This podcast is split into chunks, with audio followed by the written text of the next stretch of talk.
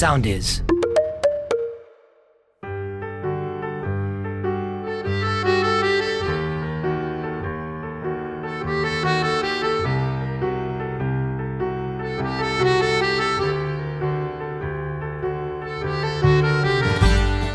Εδώ και πολύ καιρό σκέφτομαι ότι εκτός από συντελεστές και ηθοποιούς της σειράς θα ήθελα πάρα πολύ να καλέσω και άλλους που έχουν αγαπήσει πολύ τη σειρά, επώνυμους ανθρώπους ε, οι οποίοι έχουν δει από το πρώτο επεισόδιο μέχρι και σήμερα και παρακολουθούν ανελιπώς. Οι δύο αυτοί άνθρωποι λοιπόν είναι η Ναταλία Γερμονή και ο Παναγιώτης Τιμογιαννάκης. Η Ναταλία είναι πολλά χρόνια στην τηλεόραση, την ξέρει απ' έξω και ανακατοτά και ο Παναγιώτης ε, ασχολείται πολλά χρόνια με τον κινηματογράφο, σαν κριτικός κινηματογράφου. Γι' αυτό και νιώθω και μεγάλη τιμή που δύο άνθρωποι με τόσο μεγάλη εμπειρία ήρθαν για να πούνε πολλά πράγματα για τη σειρά, για όλα αυτά τα σχεδόν τρία χρόνια που κοντεύουμε να κλείσουμε, να μιλήσουν για αγαπημένες τους σκηνές, αγαπημένες στιγμές, ε, τι τους έχει κάνει να κλάψουνε, να γελάσουνε, τα βράδια τα οποία έχουν περάσει παρέα με τους αγαπημένους ήρωες των Άγρων Μελισσών. Και ε, όλα αυτά τα μοιράζονται μαζί μου με πολύ μεγάλη χαρά και συγκίνηση και ελπίζω ότι αυτό θα είναι και ένα ιδιαίτερο επεισόδιο το οποίο θα σας αρέσει και εσάς να ακούσετε δηλαδή και δύο ανθρώπους έξω από τους γνωστούς ε, συντελεστές των Άγρων Μελισσών και να χαρείτε μαζί τους έτσι σκεπτόμενοι πάλι αγαπημένες στιγμές από τη σειρά. Η κουβέντα μας ε, έγινε δυστυχώς εκ του μακρόθεν γιατί μετά από μια διετία κατάφερα και έπεσα θύμα του κορονοϊού και εγώ οπότε δεν μπορούσα να βρεθεί από κοντά αλλά επειδή το βασικότερο από όλα είναι να βγαίνουν τα επεισόδια μας πάντα στην ώρα τους γι' αυτό και εγώ τους κάλεσα για να μιλήσουμε ίντερνετικά. Ας υποδεχτούμε λοιπόν την Ναταλία Γερμανού και τον Παναγιώτη Τιμογιαννάκη. Αισθάνομαι λίγο περίεργα παρότι κάνω αυτό το podcast εδώ και αρκετά καιρό και παρότι έχω κάνει και άλλα podcast στη ζωή μου και συνεντεύξεις, σε ντοκιμαντέρ κτλ. Ότι νιώθω πολύ περίεργα γιατί αυτή είναι η δικιά σας δουλειά και όχι η δικιά μου. δηλαδή μιλάω με δύο ανθρώπους οι οποίοι πρέπει να έχουν πάρει εκατομμύρια συνέντευξη στη ζωή τους και τώρα ξαφνικά πάω να το παίξω εγώ ότι θα σου πάρω εγώ τώρα συνέντευξη και εσείς θα μιλάτε. Να πω καταρχήν ότι μαζί μας είναι η Ναταλία Γερμανού Χαίρετε. Και ο Παναγιώτης Μογιαννάκης. Χαίρετε. Χαίρετε, χαίρετε. Γεια σου Παναγιώτη. Μιλάει σε όλους. Ε, ο λόγος που αυτοί οι δύο άνθρωποι βρίσκονται σήμερα εδώ είναι επειδή μετά από δυόμιση σχεδόν τρία χρόνια άγριων μελισσών είναι από τους πιο πιστούς έτσι φαν της σειράς.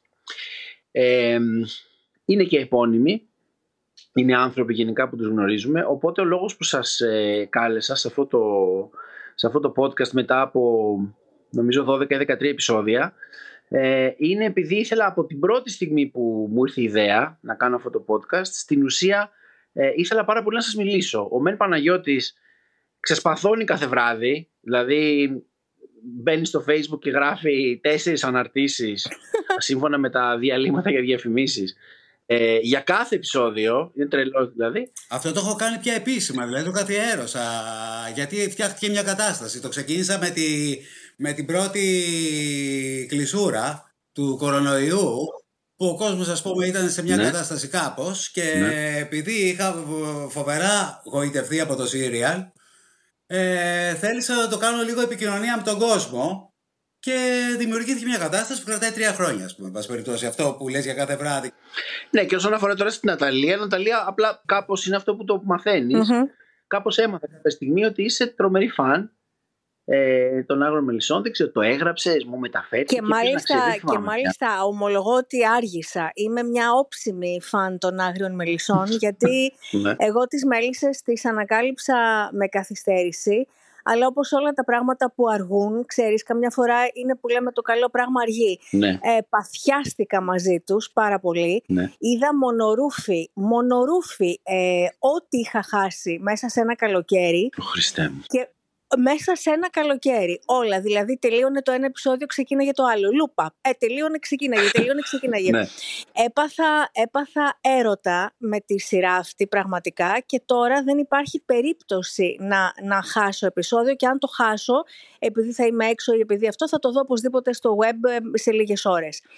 Ε, δεν μου έχει συμβεί πολλές φορές στη ζωή μου. Είναι μετρημένες στα δάχτυλα του ενός χεριού να δακρύσω ε, με σειρά ελληνικής μυθοπλασίας. Αυτό το έχω πάθει με τις μέλισσες. Και μάλιστα είναι πολύ ωραία σύμπτωση που κάνουμε σήμερα την κουβέντα αυτή, γιατί χτες το βράδυ πάλι έπιασα τον εαυτό μου να βουλκώνει. Ναι. χτες το βράδυ πάλι με την.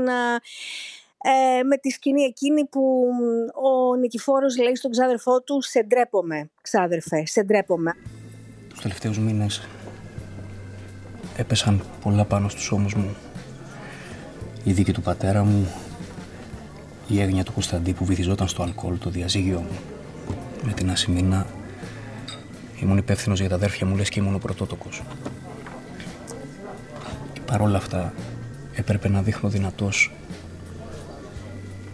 να σέρνω το άρμα, να τρέχω δεξιά και αριστερά, να σβήνω φωτιές. Πέρασες δύσκολα, χώρι μου. Δύσκολα. Αλήθεια.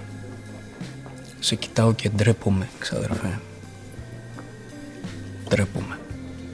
Που ήμουν εγώ όταν... Όταν σε τρέχανε στην ασφάλεια. Όταν σε βασάνιζαν, που ήμουν εγώ. Όταν σε στείλανε στη Λέρο, που ήμουν εγώ. Όταν πέρασε στρατοδικείο, που ήμουν.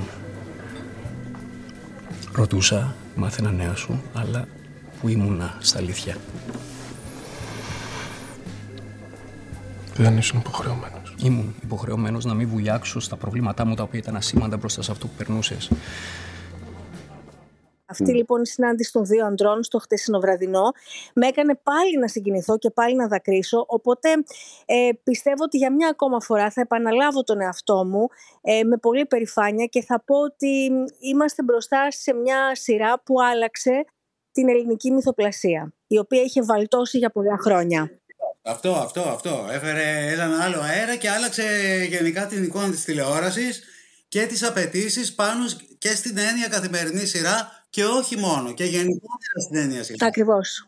Ακριβώς. Αυτό που έχει κάνει πάντως στην έννοια καθημερινή σειρά είναι επανάσταση και το λέω με τα λόγου γνώσεως διότι ως εκείνη τη στιγμή το είχαμε συνδέσει το καθημερινή σειρά ε, με τη λέξη ευτέλεια και χοντρικά κάπως έτσι πήγαινε. Εγώ προσωπικά, ε, μιλώντας, δεν ε, είχα δει ποτέ μου καθημερινές σειρές, δεν είχα και το χρόνο. Στις μέλισσες, στο πρώτο επεισόδιο, από μία αισθηκτόδικη περιέργεια, κάθισα και μετά έγινε όλο αυτό το πράγμα που έχει γίνει και κατάσταση γιατί εγώ το είδα ότι σαν, και σαν ευκαιρία να μιλάω με τον κόσμο και να κάνω ε, ας με επιτραπεί η έκφραση, μαθήματα σεναρίου. Επειδή είδα ένα σενάριο ε, δεν το πίστευα ότι στην Ελλάδα μπορούσα να δω τέτοιο σενάριο. Ανάλογα σκηνοθετημένο αυτό το σενάριο. Οπότε μιλάμε πια και για μια σκηνοθεσία εντελώς άλλου τύπου που δεν τη βλέπεις γενικώς. Όχι να μιλάμε για τέτοια σκηνοθεσία σε καθημερινή σειρά. Και όταν ξέρουμε και τι σημαίνει καθημερινή σειρά και από πλευράς παραγωγής. Ε, και δεν το λέω σαν επίοικια, το λέω σαν προδιαγραφή. Γι' αυτό και τσατίστηκα πολλές φορές με το σουσουδισμό ε, που πήγαιναν να συγκρίνουν ε, ε, τις μέλισσες με το Netflix και λες ρε αδέρφια το Netflix έχετε δει καμιά η καθημερινή σειρά του Netflix; Το Netflix έχει 7 επεισόδια στο χρόνο και ο επόμενος κύκλος θα είναι σε κάνα δύο χρόνια και θα έχει άλλα 7 επεισόδια Δηλαδή... Ακριβώς. Έχεις απόλυτο δίκιο Παναγιώτη. Από την άλλη όμως αν, Έχεις δίκιο, αλλά αν θα θέλαμε να εξάγουμε ένα προϊόν, δεν θα θέλαμε πάρα πολύ να στείλουμε τις, τις άγριες μέλισσες να τις δούνε και έξω. Με υπότιτλους θα θέλαμε. Βεβαίως και, με τη, και με τη Λεζάντα όμως, έτσι, ότι αυτή είναι μια καθημερινή σειρά. Βέβαια. Έτσι, σαν περιμέρωση. Οπότε, όλο αυτό το πράγμα θα κάνει και μια άλλη αίσθηση. Γιατί όλοι αυτοί, οι Netflix και οι τέτοιοι, καθημερινές σειρές δεν έχουν.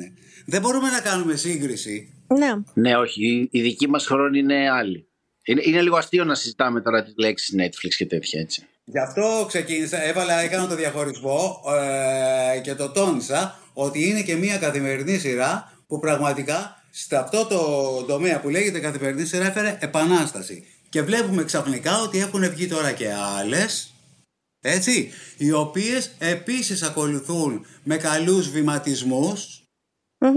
και δεν είναι, δεν λέω για όλες, αλλά υπάρχει δηλαδή πλέον, αυτό όλο οφείλεται στις μέλισσες. Δηλαδή οι μέλισσες έκαναν μια παρέμβαση πολιτιστική στα χρόνια του κορονοϊού και αυτό το έκαναν στην τηλεόραση, στη μαζικότητα, στη μαζική κουλτούρα. Αυτό για μένα είναι μεγάλη πόλη. Και ξέρεις, ε, όπως ε, είπε πολύ σωστά και ο Λευτέρης, ε, ο κάθε ένας από εμάς που αγαπάει τόσο πολύ και με τόσο φανατισμό και πάθος αυτή τη σειρά, ο Παναγιώτης από το Facebook, εγώ από το Twitter, έχουμε πιάσει, ξέρεις, ο καθένας από ένα μετερίζει ε, κοινωνικής δικτύωσης και λέμε τα, τα δικά μας. Και ε, το σπάνιο μιλώντας για τον εαυτό μου, εγώ συνήθως το ελάττωμά μου είναι ότι χάνω γρήγορα το ενδιαφέρον μου ε, στους ανθρώπους, στις δουλειές, στις σειρές κτλ. κτλ. Ε, δεν έχω χάσει ούτε λεπτό το ενδιαφέρον μου.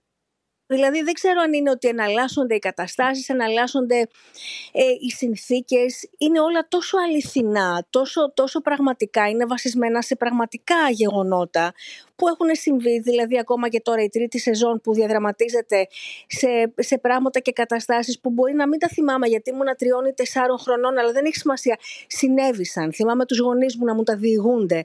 Οπότε, ξέρεις, μου κρατάει πάρα πολύ ζεστό το ενδιαφέρον η φετινή αυτή σεναριακή αλλαγή που μπήκαμε έτσι μέσα στη δικατορία και που άλλαξε γενικά και ο χαρακτήρας της σειράς και σεναριακά αλλά και υφολογικά κατά την άποψή μου.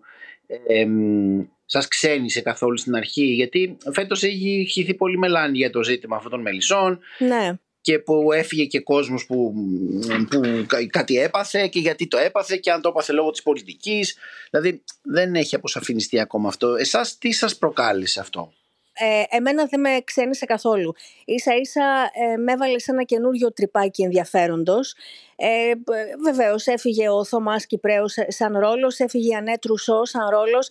Ε, φύγανε δύο πολύ σημαντικοί για την καρδιά μου σαν τηλεθεάτριας άνθρωποι, αλλά από την άλλη αντικαταστάθηκαν από νέους ανθρώπους, από νέες καταστάσεις. Ε, είναι πολύ πιο σκληρή η τρίτη σεζόν. Εμένα μου αρέσει που είναι σκληρή η τρίτη σεζόν. Ε, δεν με ξενίζει καθόλου, γιατί δεν έχει χάσει τα love story της, είναι εκεί. Και με περιμένουν. Ξέρω ότι θα τα βρω ε, κάποια στιγμή αργότερα. Ε, μ' αρέσει που με, μου ρίξε δύο χαστούκια ε, και με, με επανέφερε στο γεγονός ότι τα ζήσανε και αυτά οι γονείς μου ε, και τα υπήρξαν στη ζωή μας και η Χούντα και ο φασισμός και τα βασανιστήρια και η Λέρος και υπήρξαν όλα αυτά. Δεν μπορούμε να ζούμε συνέχεια σε, σε αγρούς και σε λιβάδια, ούτε μπορούμε συνέχεια να κυνηγάμε ε, το Δούκα Σεβαστό και αν θα κλέψει τα χωράφια της στα μύρη και είναι αυτός ο κορμός της, ε, της ιστορίας. Μ' αρέσει να βλέπω την εξέλιξη των ηρών και αυτό που πιο πολύ με συγκίνησε φέτος είναι ότι η, η παλή αν θέλεις κακή ε, είναι η φετινή τρυφερή της σειράς. Ναι. Δηλαδή ότι θα βλέπα τον Κωνσταντί και θα τον λάτρευα, που την πρώτη σεζόν ήθελα να τον αρπάξω από το λαιμό και να τον χτυπάω σε όποιο τείχο βρω μπροστά μου. και ότι, ναι, πραγματικά, και ότι ξαφνικά φέτος τον αγαπάω τον Κωνσταντί, τον αγαπάω με όλο μου το είναι, δεν θα το πίστευα ποτέ. Δηλαδή, πραγματικά είναι, οι ανατροπές είναι απίστευτες αυτή τη σειρά. Ε, λοιπόν, ε, η εκτίμηση που τις έχω και θεωρώ ότι είναι κάτι ξεχωριστό είναι επειδή συνδύασε την πλοκή, το suspense, την ιστορία, τα πολλά πρόσωπα και όλα αυτά τα πρόσωπα ήταν σκαλισμένοι χαρακτήρες, είχαν από κάτω δουλειά ανθρώπων. Με αποτέλεσμα, γι' αυτό και το αγαπήσαμε τόσο πολύ και έχουμε κολλήσει τρία χρόνια, επειδή αυτοί οι άνθρωποι είναι ολοκληρωμένοι άνθρωποι, έχουν ζωή δική τους και μας έγιναν οικοί, έγιναν ε, πρόσωπα της ζωής μας. Εγώ στο δεύτερο, θα εξομολογηθώ κάτι, το είχα γράψει κιόλα. Στο δεύτερο κύκλο, το δεύτερο χρόνο εννοώ, ε, το βράδυ που δολοφονήθηκε ο γραμματικος εγώ επηρεάστηκα πολύ, ως να έχασα ένα φίλο. Δηλαδή, με λύπησε το γεγονός. Ένιωσα ε, ένα πένθος για όσο κράτησε. Ναι. Έχει σημασία αυτό. Διότι ήταν ένας φοβερά ολοκληρωμένος άνθρωπος, όπως ήταν και η γύρω του, είτε η καλή, είτε η κακή, είτε η ενδιάμεση. Και είδα ξαφνικά, ένιωσα μία απώλεια. Φοβάσαι; Τι θες να κάνω κύριε Σαγγελέα; Αυτό που πάω να κάνω δεν έχει επιστροφή. Μου είπες πως δεν είσαι ήρωας, Θεοδόση, και δεν θα διαφωνήσω. Ούτε εγώ και ο Χριστόφορος θεωρούμαστε ήρωε. Κάθε άλλο. Είμαστε άνθρωποι με φόβους και αδυναμίες, όπως και εσύ. Αυτό που μας διαχωρίζει όμως από ανθρώπους σαν το Δούκα είναι η εντυμότητα και η ανθρωπιά μας. Το φιλότιμο που λέμε εμείς οι Έλληνες. Προσπαθούμε να κάνουμε το καθήκον μας και να φέρουμε την αλήθεια στο φως. Κανείς δεν πρόκειται να μας δώσει μετάλλιο ή να το αναγνωρίσει. Στο τέλος όμως εμείς θα ξέρουμε πως κάτι προσφέραμε στην κοινωνία που ζούμε.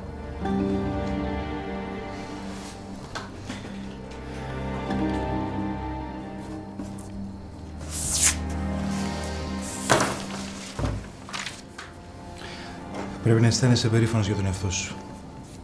Και να είσαι σίγουρος πως δεν θα σε εγκαταλείψουμε.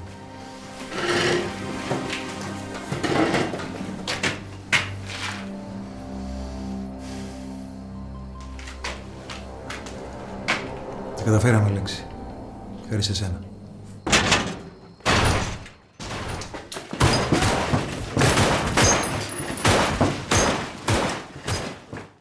Αυτό το θεωρώ πολύ μεγάλη επιτυχία από μεριά συγγραφή, από μεριά σκηνοθεσίας, από τη συνεργασία σκηνοθεσίας με casting director. Πρώτα απ' όλα αυτή η σειρά έφερε στην επιφάνεια και την έννοια casting director που στην Ελλάδα ήταν κάποιες συγκεκριμένες παρέες παίρνανε τους ε, από εδώ 10 άτομα και αυτά τα 10 άτομα κάνουν το γύρο των ταινιών στο... Μπράβο Παναγιώτη που το λες αυτό. Μπράβο. Εδώ πέρα δόθηκε αυτό και συγχρόνως ε, το casting director που έχει να κάνει πάρα πολύ με τη σκηνοθεσία γιατί ο casting director σου εισηγείται από εκεί και πέρα με αυτούς τους οποίους καταλήγεις, τους υπογράφεις πλέον σκηνοθετικά. Γι' αυτό και στην Αμερική ακόμα πλακώνονται στην Ακαδημία, δεν αποδέχονται να γίνει βραβείο casting director, ενώ τους έχουν μέλη στην Ακαδημία, διότι αντιδρούν οι σκηνοθέτες, θεωρώντας ότι ναι, τότε ο σκηνοθέτης τι κάνει. Δηλαδή, ότι υπάρχει, εν πάση περιπτώσει, μία ε, ανοιχτή γραμμή μεταξύ τους. Αυτά λοιπόν όλα συνέβησαν σε αυτό το Σύρια. Αυτό του τρίτου κύκλου που ρώτησε ο Λευτέρης, στο προκείμενο τώρα, είναι πραγματικά ό,τι θα περίμενα αντάξιο αυτής της σειράς. Το ότι στον τρίτο κύκλο έδειξε την απόλυτη ορίμανση. Δηλαδή όλα αυτά που τις είχαμε εκτιμήσει στον πρώτο και στο δεύτερο χρόνο, στον τρίτο πια, αφού πολλοί αναρωτηθήκαν, εντάξει τώρα γιατί το πάνε τρίτο χρόνο, δηλαδή αφού το ολοκληρώσανε, γίνανε σκοτωμοί, πέθανε ο Μιλτιάδης, γίνανε όλα αυτά, δηλαδή τώρα τι περιμένουν. Αυτό που κάνανε είναι που δώσανε σε αυτούς τους ανθρώπους, σε αυτούς τους χαρακτήρες και τους καινούριους που φέρανε φυσικά, ε, τις, όχι τις ανθρώπινες απλώς διαστάσεις, την ανθρώπινη εξέλιξη στο γεγονός πια το ιστορικό και ε, θεωρώ ότι αν μου επιτρέπετε είναι και καλύτερο από τους δύο προηγούμενους χρόνους. Το κοινό των μελισσών πιστεύω ότι είναι εκεί. Όχι απλώς είναι εκεί, αλλά έχει ανέβει το σύριαλ πάρα πολύ στην εκτίμησή του. Δηλαδή αυτά που γράφονται φέτος στη δική μου, ας πούμε, την καθημερινή ε, ζουρταφέρτα ε, με τον κόσμο, έτσι, από το φουμπού, ε, είναι πια πολύ όριμες καταστάσεις. Ναι. Έχουν πει στο νόημα πολύ βαθιά και βγαίνουν πια σχόλια εκτίμησης και γίνονται και σε άλλο επίπεδο τα σχόλια σε άλλο επίπεδο. Και ξέρεις αν μπορώ να πω και κάτι ακόμα. Ε, πέρυσι ας πούμε τελείωσε η σεζόν και λέγαμε πω πω ρε παιδί μου, τι άλλο, δηλαδή τι άλλο. Είχαμε φάει ένα βόσκαρι στο κεφάλι, ο οποίος μας είχε, μας είχε κάψει κάθε μας εγκεφαλικό κύτταρο και λέγαμε δηλαδή τι άλλο θα κάνουνε. Και ξεκινάει η σεζόν και μας λούζουνε με το καυτό λάδι που λέγεται Ακύλας Μεγαρίτης με αυτό το θείο παίξιμο, το θείο παίξιμο του Εμίλιου Χιλάκη, που δεν μπορώ να μην αναφερθώ σε αυτό, διότι ο άνθρωπος είναι, είναι για πολλά χειροκροτήματα. Και λες, να είδες, έχει, ναι, έχει κι άλλο. Δεν μας αποτελειώσαν με το Βόσκαρη. Είχαν άσο στο μανίκι, τον Ακύλα Μεγαρίτη. Δεν είχαν μόνο τον Ακύλα Μεγαρίτη. Μας φέρανε και τον Ζάχο όπου είναι ο πιο απρόβλεπτος, ο πιο σύνθετος χαρακτήρας ρεπερτορίου πλέον διότι ναι. από εδώ το πιάνεις, από εκεί το χάνεις. Και το τρομερό είναι και εδώ με το παίξιμο του κουρί, ο οποίος ακριβώς παίζει πάνω στην αμφιβολία τα αισθήματα. Ακριβώς. Ε, ώστε τη μία να κάνει τη μία κίνηση, την άλλη να κάνει την άλλη και να μην ξέρεις πού ακριβώς θα τοποθετείς. Και βέβαια τώρα, σεναριακά ας πούμε, και σε σωστή ημερομηνία εκεί, έτσι μες στο Μάρτι, που με τη σκηνή με τη μάνα του, που δείχνει ότι υπάρχει και μια εσωτερική προϊστορία και δεν είναι μόνο ας πούμε η εξωτερική σχέση με την Ελένη που να βάγισε και διάφορα τέτοια. Ναι, ναι, υπάρχει ναι, και ένα ναι. βαθύ πράγμα σκάψιμο το οποίο έχει συμβάλει σε πολλά. Δικά, δηλαδή όλο μαζί όπως γίνεται ε, και οι ρόλοι φυσικά που γραφτήκαν στο καινούριο χρόνο και μας φέρανε καινούργια πάλι αστέρια, δηλαδή τη Γιαννάτου, την Καλιμάνη, τι να λέω. Όλοι, όλοι, όλοι είναι δηλαδή και το ότι εγκαταστάθηκαν στο αρχοντικό του Δούκα, ο οποίος, ε, δηλαδή είναι όλο αυτό το πράγμα. Η, το πώς φτιάχτηκε, η, έγινε, έχει καταλήξει μάλλον η σχέση της Μυρσίνης και του Δούκα και λες τώρα τι θα γίνει. Μας κρατάνε σε ένα τεντωμένο σκηνή και εγώ, Λευτέρη, θα τολμήσω να το πω. Εγώ δεν θέλω να τελειώσει. Άφρε να τα λέμε στα μάτια. Δηλαδή, είναι αυτό που λέμε όλη η δουλειά μαζί. Δηλαδή υπάρχει πια σεναριάρα με ανθρώπους και υπάρχει ας πούμε σε συγχρόνως στο casting με τη σκηνοθεσία και με όλους τους συντελεστές αυτό δηλαδή το χτεσινό του Μπουζουξίδικου. Δηλαδή θεώρησα ότι για να το βάλουν ε, κάτι φοβερό ετοιμάζεται. Αυτό που είδα στο τρίτο, στην τρίτη ενότητα που ήταν η σκηνή που περίμενα ότι θα είναι καλύτερη το ότι πήγαν στα μπουζούκια αλλά δεν φανταζόμουν θα δω αυτό το πράγμα. Θα φερόζόμουν θα δω κάτι ναι. Δεν είχε καμία σχέση με κλισέ ότι πάμε στα μπουζούκια ακόμα και σε ποιοτική σειρά. Αυτή η σκηνή του, πώς το λένε, πρώτα που ξεκινάει με τον Κουκουράκη και την Κίτσου, έτσι. Ώρες ώρες μου έρχεται να τα, να τα ξεράσω όλα, να πέσω τα γόνατά του και να ζητάω συγγνώμη και ας γίνει ό,τι είναι να γίνει. Πιστεύω ότι βαθιά μέσα το ξέρει. Ανάμεσα στις οικογένειές μας υπάρχει ένα νοικοταφείο γεμάτο από ανθρώπους που φύγανε εξαιτίας μας. Το ότι καθόμαστε όλοι μαζί και γλεντάμε και νοιαζόμαστε ο ένας για τον άλλον είναι ένα θαύμα που κατάφερε η αγάπη.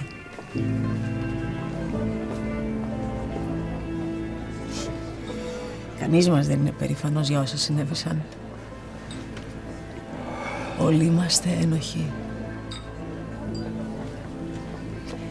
Υπάρχει όμως κάποιος που κράτησε την καρδιά του και τα χέρια του καθαρά.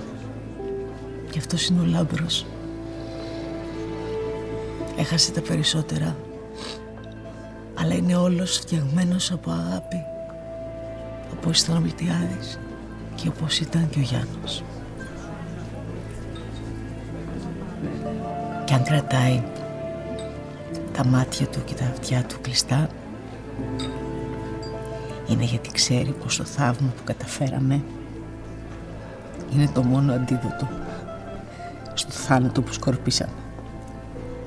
Αντί λοιπόν να του ζητήσεις συγγνώμη γονατιστός συνέχισε να είσαι μέρος αυτού του θαύματος.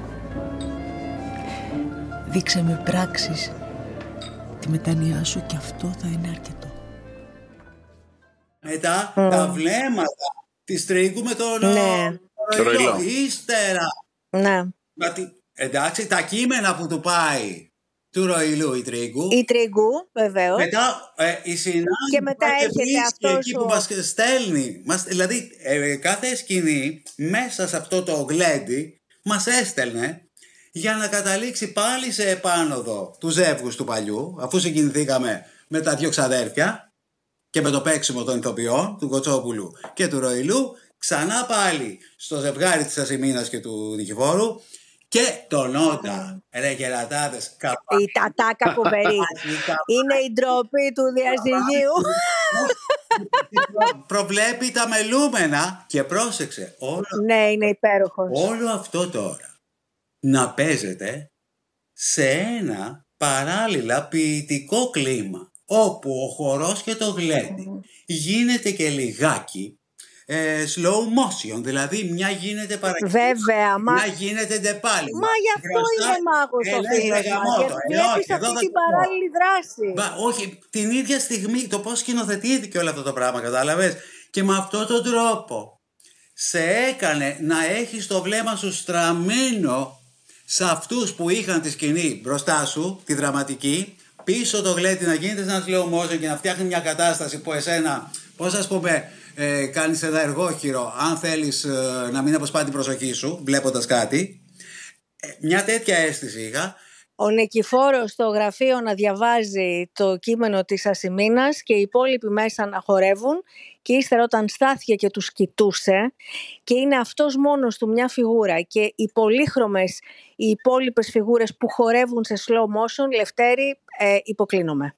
Ναταλία, πες μου σε παρακαλώ κάτι που μετά από όλο αυτόν τον καιρό και που τολμάς να πεις ότι δεν θα ήθελες η σειρά να τελειώσει Πες μου κάτι που έχεις αγαπήσει πολύ σε αυτή τη σειρά. Ένα χαρακτήρα, δύο χαρακτήρες, δεν ξέρω, κάποιο θέμα, κάποια θεματική. Είναι αυτό καταρχάς που είπε και ο Παναγιώτης, ότι το casting σας, το casting είναι μαγικό. Η επιλογή των χαρακτήρων, δηλαδή μπορώ να ξεκινήσω από, τον, ε, από το φύλακα του νεκροταφείου που ξεκίνησε να παίζει τώρα ρόλο. Ο άνθρωπος αυτός λοιπόν, ο ηθοποιός αυτός... που τον λες αυτόν τον άνθρωπο. Μα πραγματικά στο λέω Λευτέρη. Ο φύλακας λοιπόν του νεκροταφείου που έχει αυτό το ιδιαίτερο σκληρό πρόσωπο Ξεκινάω από αυτόν. Και όλο το σουλούπι. Θα περάσω κάνω... Το περί αυτό του φύλακα. Και όλο το σουλούπι. Βέβαια, βέβαια, βέβαια. Το πρόσωπο, το σουλούπι, η συμπεριφορά του. Ξεκινάω από αυτόν. Θα κάνω ένα flashback για να πάω στον, στο Γερμανό εκείνο που συναντήσαμε στα νιάτα του Ακύλα. Και μας εξήγησε πάρα πάρα πολλά για αυτόν που τον είχε στο σπίτι του μαζί με τη γυναίκα του κτλ.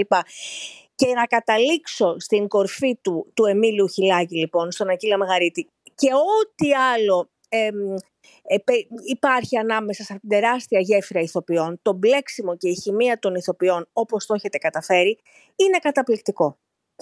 Ο Νομάρχης, η, η Παγώνα, ο, ο Κυριάκος, η Ουρανία, δηλαδή δεν υπάρχει στις μέλισσες, δεν υπάρχουν μικροί και μεγάλοι ρόλοι. Στις μέλισσες υπάρχουν χαρακτήρες που αγαπάς ή αγαπάς να τους μισείς. Αλλά μόλις τους μισήσεις γίνεται κάτι και μετά τους αγαπάς πάλι. Ναι. Αυτή είναι η μαγεία σας. Εγώ δεν, δεν μπορώ να φανταστώ δηλαδή τον επόμενό μου χειμώνα χωρίς τις μέλισσες. Το λέω πολύ ειλικρινά. Μα ας έχουν ξεκινήσει άλλα 40 ε, serial στα άλλα κανάλια. Μακάρι, μακάρι, παιδιά, να έχουμε 0 reality και 100 serial. Εγώ το έχω πει και δημόσια και δεν θα βαρεθώ ποτέ να το λέω. Κάντε τόπο στα serial και κόψτε τα reality. Παναγιώτη, εσύ τι έχεις αγαπήσει πολύ στις μέλισσες; Τους ανθρώπους. Τους ανθρώπους. Εγώ θεωρώ ότι η επιτυχία του ξεκινάει και έτσι έπιασε ε, τις ρίζες ε, από αυτούς τους ανθρώπους. Από αυτούς τους ανθρώπους που έχει, όπου όλοι είναι και οι περαστικοί και οι πιο σύντομοι έχουν, κουβαλάνε πολύ πράγμα. Κουβαλάνε πολύ πράγμα και αυτό όλο το πράγμα που κουβαλάνε το, μας το δίνουν με διάφορους εύσχυμους τρόπους και όταν τελειώνει η θητεία τους, τους έχουμε γνωρίσει πλήρως ως άτομα. Δηλαδή, τι να θυμηθώ τον Τάκη, ας πούμε, τώρα της Τρούμπας; Το ε, Τάκης. τι λέμε τώρα; Καλά, ε, δεν λέω για το τέτοιο που πραγματικά εκείνο τον αγάπησα πολύ, τον άνθρωπο εκείνον, ε, το γραμματικό. Ποιον; Το γραμματικό, το γραμματικό αγάπησε ο Παναγιώτης πολύ. Ναι. ναι, ναι, ναι, ναι, είχε κάτι ηρωικό, είναι ένα είδος ανθρώπου που πολύ με συγκινεί. Μου θυμίζει έτσι λίγο Γκάρι Κούπερ το τρένο θα σπηρίξει τρει φορές σε αυτό το ότι βγαίνουν μπροστά και ότι γίνει, ας πούμε, παίρνουν την ευθύνη. Ναι. Όπω που τον ναι. δείξανε, ε, είναι από τα άτομα που. Αλλά δεν υπάρχει ένας χαρακτήρας, επαναλαμβάνω, και ο πιο περαστικός, ο πιο σύντομος, έτσι, που βγήκε από εκεί μέσα και δεν με άφησε έτσι κατάπληκτο με την ολοκλήρωσή του. Γιατί το βλέπω, είπαμε και από μια απόσταση. Έτσι, πέρα από το ότι ταυτίζομαι, ταυτίζομαι, ανέφερα το γραμματικό επειδή ταυτίστηκα. Ε, λιγάκι, ας πούμε, με την περίπτωση.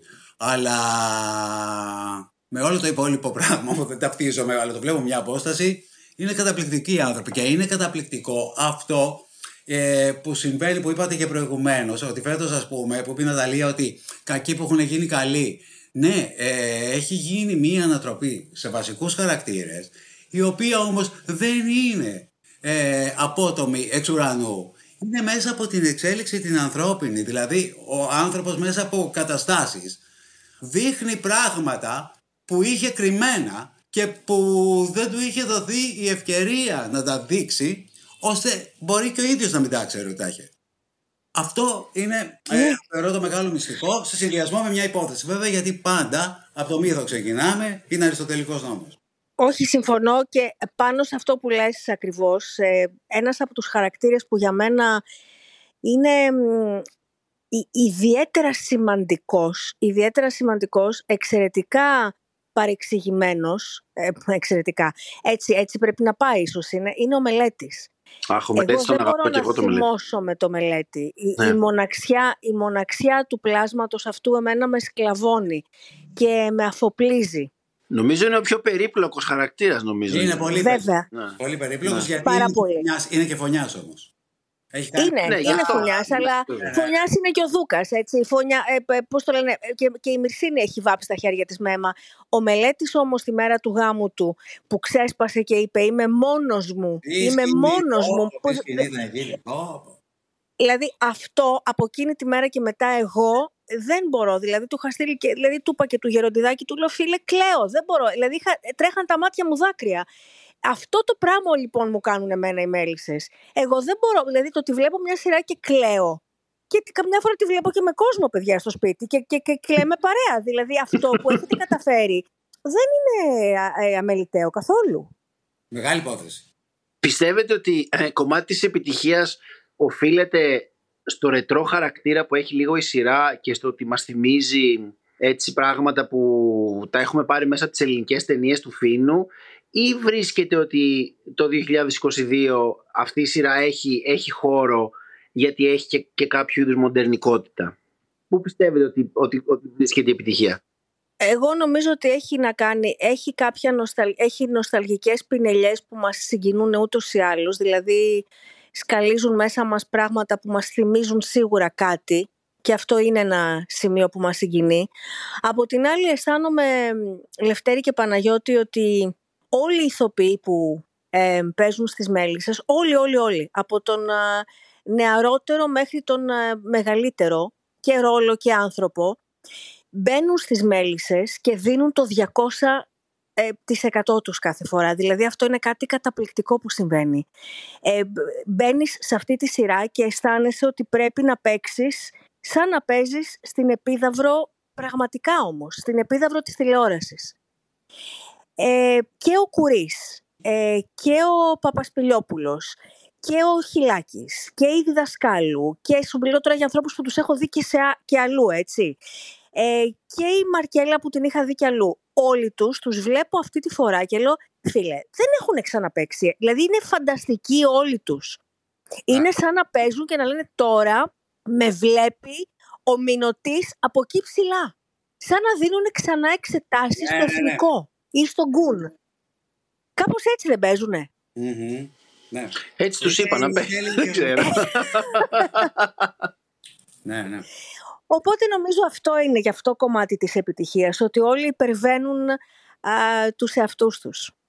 Ως προς αυτό που είπε, που ρώτησε ο Λευτέρης πάντως για περιδοσταλγίας και λοιπά, μπορείς να πεις ότι παίζει ένα ρόλο αλλά όχι τον απόλυτο. Ε, περισσότερο εγώ θα έμενα στην κινηματογραφική αναφορά, η οποία υπάρχει έντονη, χωρίς να μιμείτε τίποτα, ε, η οποία έντονη όμως υπάρχει όχι μόνο ως προς τον ελληνικό κινηματογράφο, αλλά και κλασικό ξένο. Εγώ έχω βρει, έχω βρει γαλλικό κινηματογράφο εκεί μέσα, έχω δει Hollywood, έχω δει Ιταλικό, έχω δει πολλά, τα οποία δεν είναι αντίγραφα, είναι χωνεμένα πράγματα, είναι ε, είναι πλαίσια στα οποία θα κινήσεις ήρωες και υπόθεση. Και αυτά τα πλαίσια εναλλάσσονται. Το ότι υπάρχει αναφορά ε, στο ελληνικό σινεμά εκείνο είναι ένα από τα προσόντα του, αλλά θεωρώ ότι αν δεν είχε όλα τα άλλα, η αναφορά θα μπορούσε να είναι και επιζήμια.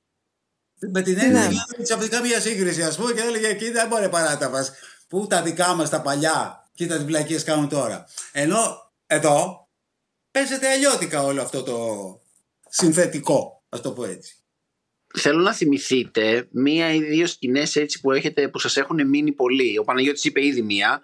ότι ο θάνατος του γραμματικού είναι μία σκηνή που και εμένα μου είχε μείνει. Δηλαδή θυμάμαι και τη μέρα στο γύρισμα που είχα αποφασίσει να, να, να κάνω έτσι ένα πράγμα. Τώρα δεν θέλω να ακουστώ υπερφύελος, αλλά λίγο πιο γκανγκστερικό. Δηλαδή πρέπει να πεθάνει ο γραμματικός γρήγορα. Δεν είναι από αυτές τις σκηνές τις διαδικαστικές που ναι. είναι αργές κτλ. Πρέπει να μπουν μέσα ξαφνικά και να τον καθαρίσουν σαν να βλέπεις ξέρεις, το κάποτε στην Αμερική, ας πούμε. Μπαμ, μπαμ και κάτω και τέλος. Και ναι, φεύγουμε ναι, ναι. έτσι. Ε, θέλω να θυμηθείτε έτσι κάνα δύο σκηνές που να σα έχουν σοκάρει, που να έκλεψε να Ναταλία, εσύ όπως λες. Εγώ κλαίω πάρα πολύ γενικά να ξέρεις με τις μέλισσες. Λοιπόν, ε, η, η μέρα που παντρεύτηκε ο μελέτης την έχω πολύ πρόσφατη, που προσπαθούσε να καταλάβει αν θα πάει κανένα στο γάμο του ε, και είχε πάει στο μνήμα της, ε, της, της Ανέτ και ε, τιμωρούσε τον εαυτό του μέχρι που τον βρήκε ο Κωνσταντής και τον συνέφερε και τον έντισε και τον πήγε στην εκκλησία. Αυτή η σκηνή με τσάκισε. Με τσάκισε. Όταν σου λέω με τσάκισε, με τσάκισε. Και τον έφτασε στην εκκλησία και τον άφησε λίγα μέτρα πιο και για να μην τον δούνε και όσοι περίμεναν. Το κάνεις συχνά αυτό στον εαυτό σου; Παλιότερα έπιανε, δεν ξέρω τώρα τι έγινε. Άλλο που κάμισο έχεις; Όχι, όχι, όχι. Εδώ έφερα τα αγαπηριάτικα.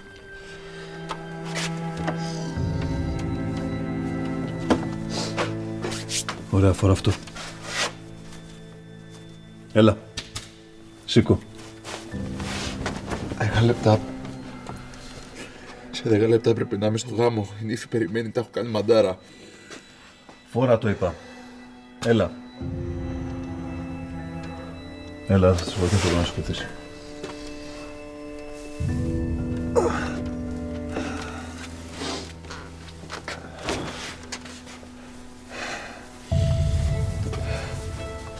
σκεφτείς. Είναι σχέση.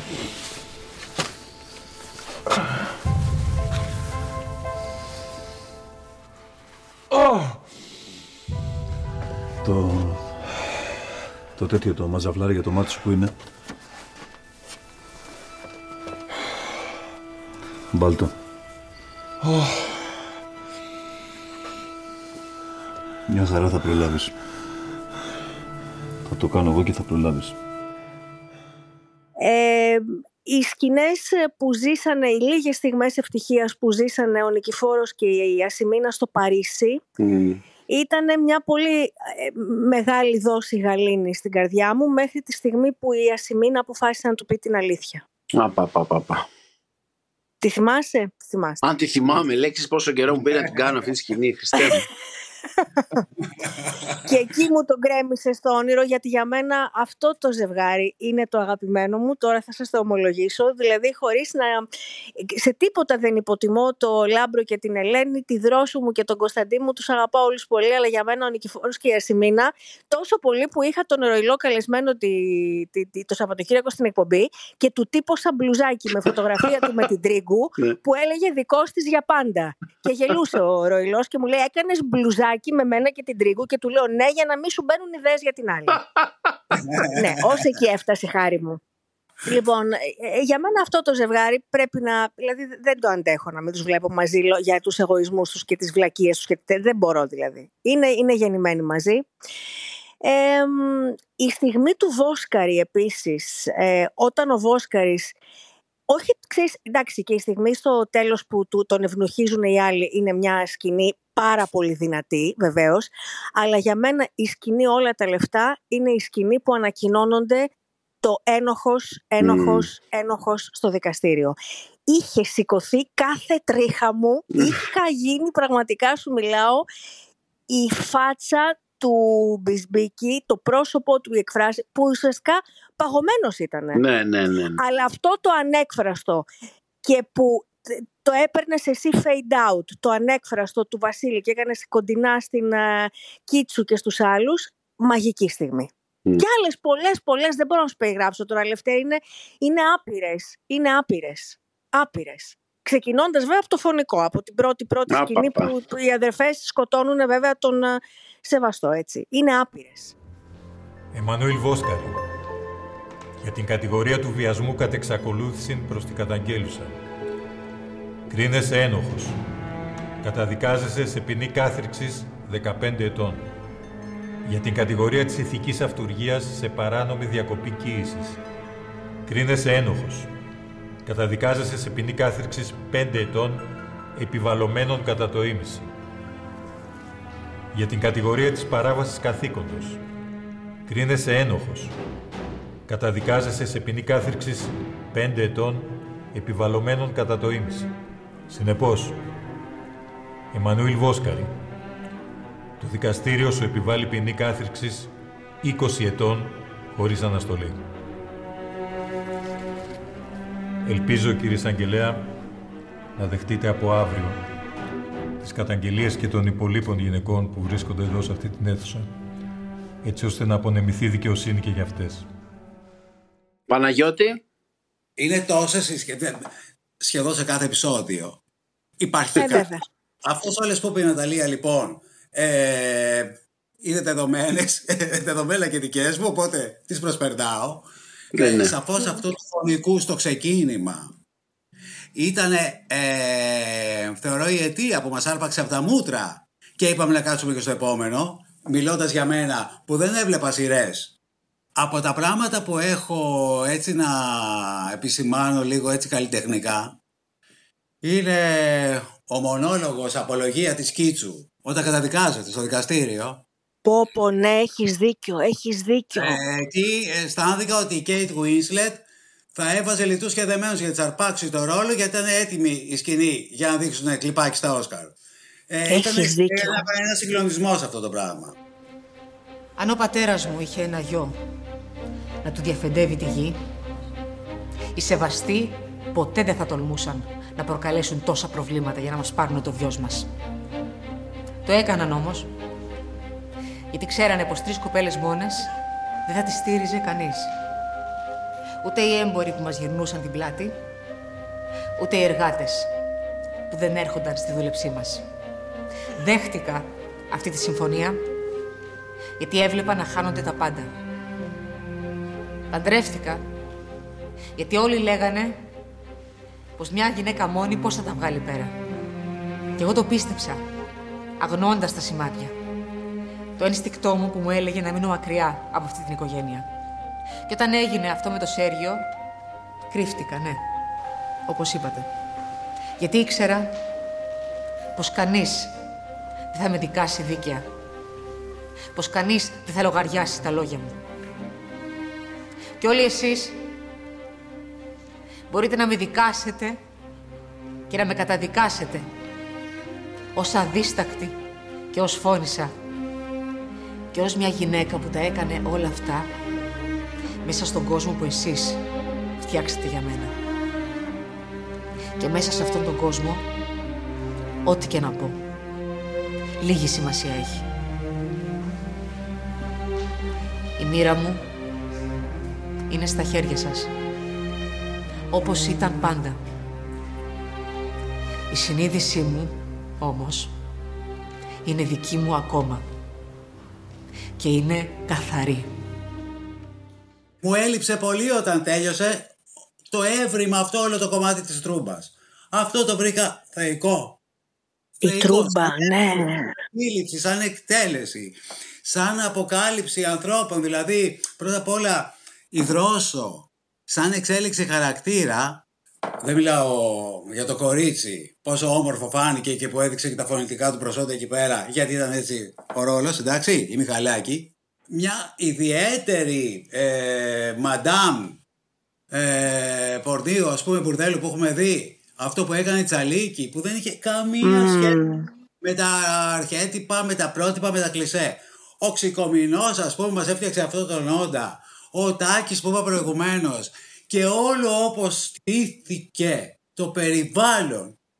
Και φυσικά δεν θα ξεχάσω ποτέ το βλέμμα του Κουκουράκη όταν είδε πρώτη φορά αντίκρισε τη δρόσο και εκεί... Τη ρόζα. ναι, τη ρόζα, ναι, ναι. ναι. Πω, πω, ναι, ναι. Εκεί σηματοδοτήθηκε μεταστροφή χαρακτήρα. Ε, δηλαδή Βέβαια. είχε σενάριο ο άνθρωπος και το βλέμμα που έβγαλε έτσι με τη σκηνοθετική παρακολούθηση ήταν πως εδώ ξεκινάει κάτι άλλο. Ναι. Πραγματικά εκεί έγινε η μεταστροφή του χαρακτήρα του. Έχεις πάρα πολύ δίκιο. Τους άλυψε και είπε: Έπαθε κανονικά. Τρελάθηκε εκεί. Από εκεί και πέρα. Εκεί άλλαξε. Εκεί έγινε άλλο Κωνσταντής.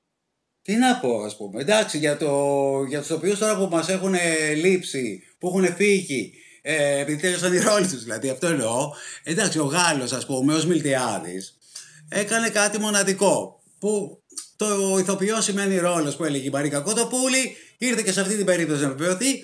Ε, ο ρόλος του Μιλτιάδη ας πούμε από το Γάλλο ήταν κάτι το τρομερό. Δεν θα το συζητήσω. Τρελαίνω την εξέλιξη των παιδιών, των χαρακτήρων τους, παιδιά εννοώ τα αδέρφια Σεβαστού, αγόρια κορίτσια και το μελέτη μαζί, ε, σαν εξελίξεις χαρακτήρων, αλλά και τις εξελίξεις αυτών των ρημάτων των θεοποιών Δηλαδή, εδώ μιλάμε για πολύ όρημα παιδιά, πολύ όρημα ταλέντα.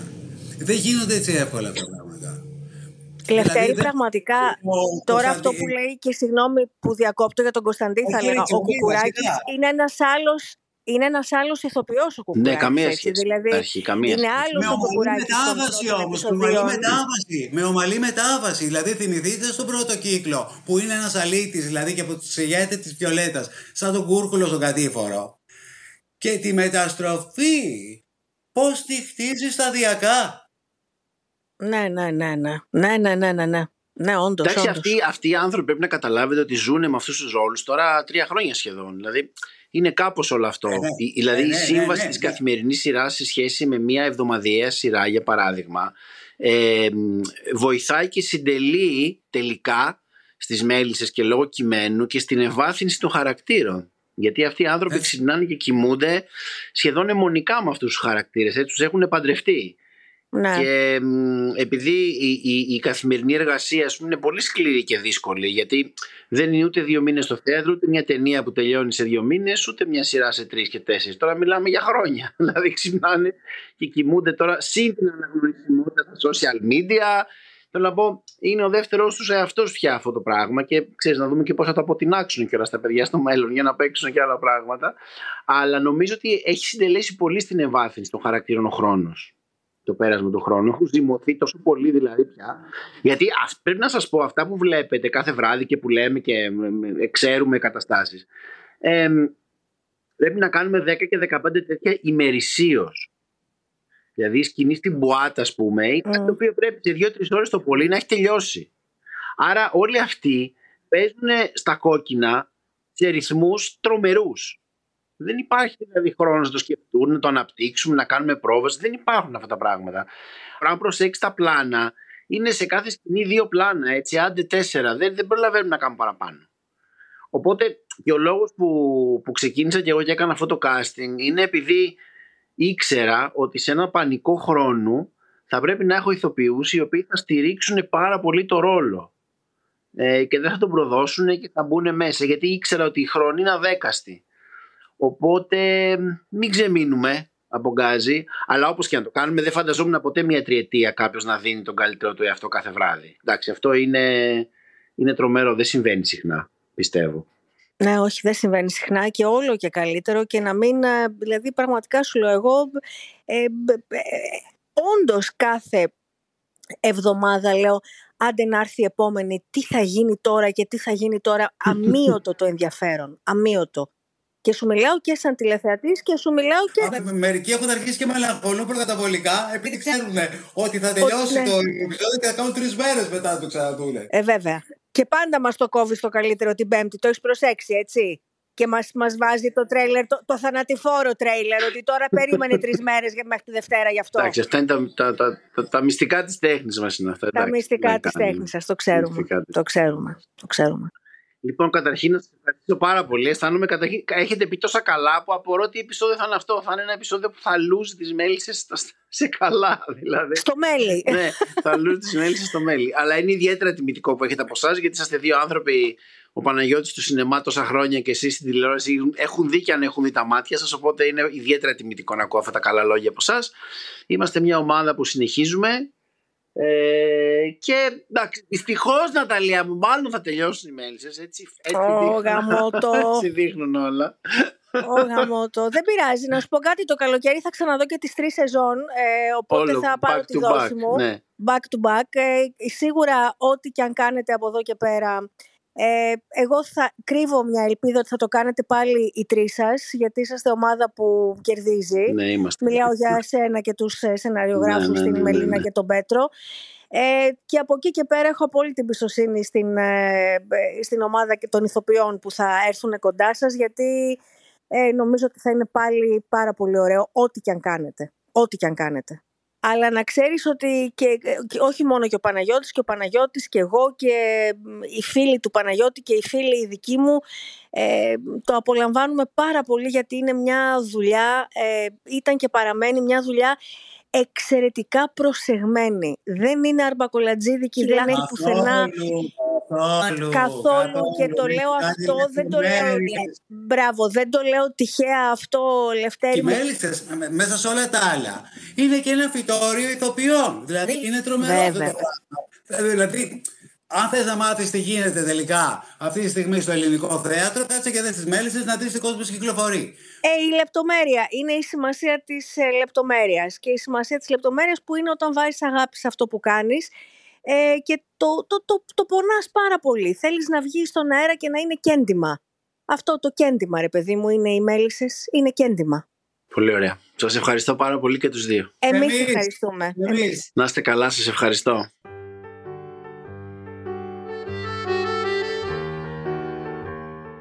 Ήταν το επίσημο podcast των Άγριων Μελισσών, μια παραγωγή της Melon Media για το Soundees. Παραγωγή Παναγιώτα Κοντοδήμα. Ηχοληψία Βαγγέλης Μακρής. Μοντάζ Δημήτρης Κοκοβίδης. Ηχητικά αποσπάσματα σειράς Ανδρέας Τσούλε. Το επόμενο επεισόδιο θα βγει σε δύο εβδομάδες. Και αν σας άρεσε γράψτε κριτική. Βοηθάει άλλους να μάθουν για το podcast. Γενικά διαδώστε το και στο Twitter. Είναι η ευκαιρία να μάθετε από πρώτο χέρι τι συμβαίνει πίσω από τις κάμερες για να βλέπετε αυτό το αποτέλεσμα κάθε βράδυ. Ακολουθήστε μας στο Soundees, στο Spotify, στο Apple Podcasts και στο Google Podcasts.